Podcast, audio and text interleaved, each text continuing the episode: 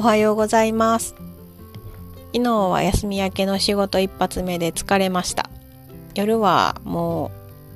う、あの、作らず、夫の、あの、やってる店でカレーライスを食べました。美味しかったです、すごく。でも、娘がなんか疲れてて、やっぱり、あこの間、その海釣りに行ったのと、姪っ子たち泊まりに来たので、疲れてたからか、あの、一緒には来なくてお家で食べてましたけど、それも成長やなと思いながら、あの、ついてこないっていう選択をせ 尊重し、あの、息子と二人で行きました。で、すぐ帰ってきましたけど、私も、あの、一発目の仕事、やっぱりこの仕事ってストレスやなって思うこともありましたし、で、その休み中にあったことをまたリフレクションって言って振り返って自分の糧にするっていう作業をしないといけないことがあって、それのに向けてどう、結構ね、なんか事件みたいな、ミスみたいな、ミスのことがあるから、ミスが起こったんですよね。それで、それで振り返ると、なんでとか、どうしてこうなったってなりそうなものを、どうやってそういう風に攻め、攻めず、なんで攻めるって、その、攻めてしまうとその人のことを、あの、責める話し合いではなく、なんでそうなったかじゃなく、あの、正しい方向、みんなが、ああ、そうか、そういう気持ちの焦りとかってあるよねっていうとこにフォーカスを当てれたらな、いいなと思ってるんですけど。で、それで、えっと、篠田真貴子さんっていう方の LISTEN っていう本をまた買って読んで感想をまた言いたいなと思います。あの前に古典ラジオで番外編で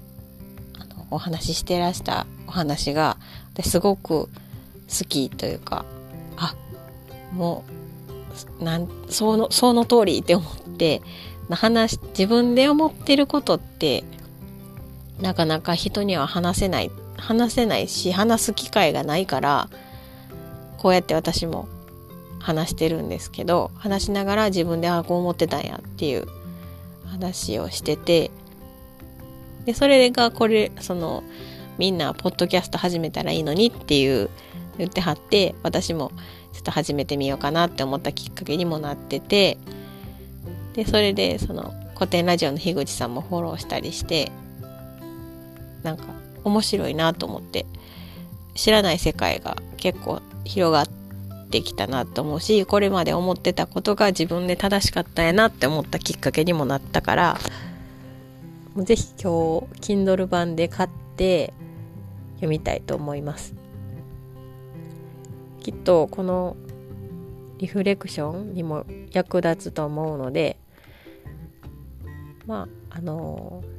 本当は紙の本にしたかったんですけど通勤とかで読むと考えたらやっぱり電子書籍って便利やなと思うのでで結構私スマホで見てるんですけど結構見やすいんですよね。やしそれで見も見ようと思います。でえっと疲れそう今日これから仕事なんですけど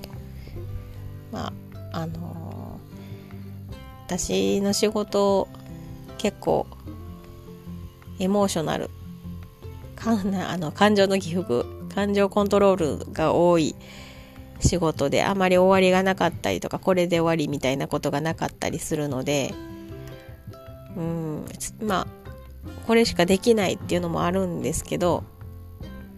でもなんかこう年齢を重ねるごとにこの仕事だけしてたらいいというよりかそのこの仕事をもっと続けみんながね続けられたらいいのになって思うことが多いので、今の職場は時間通りに帰れるけど長時間労働とかもう変えていけたらいいのになとちょっと偉くならんとあかんなと最近思い出してます。はい。またあの本の感想を言いたいと思います失礼します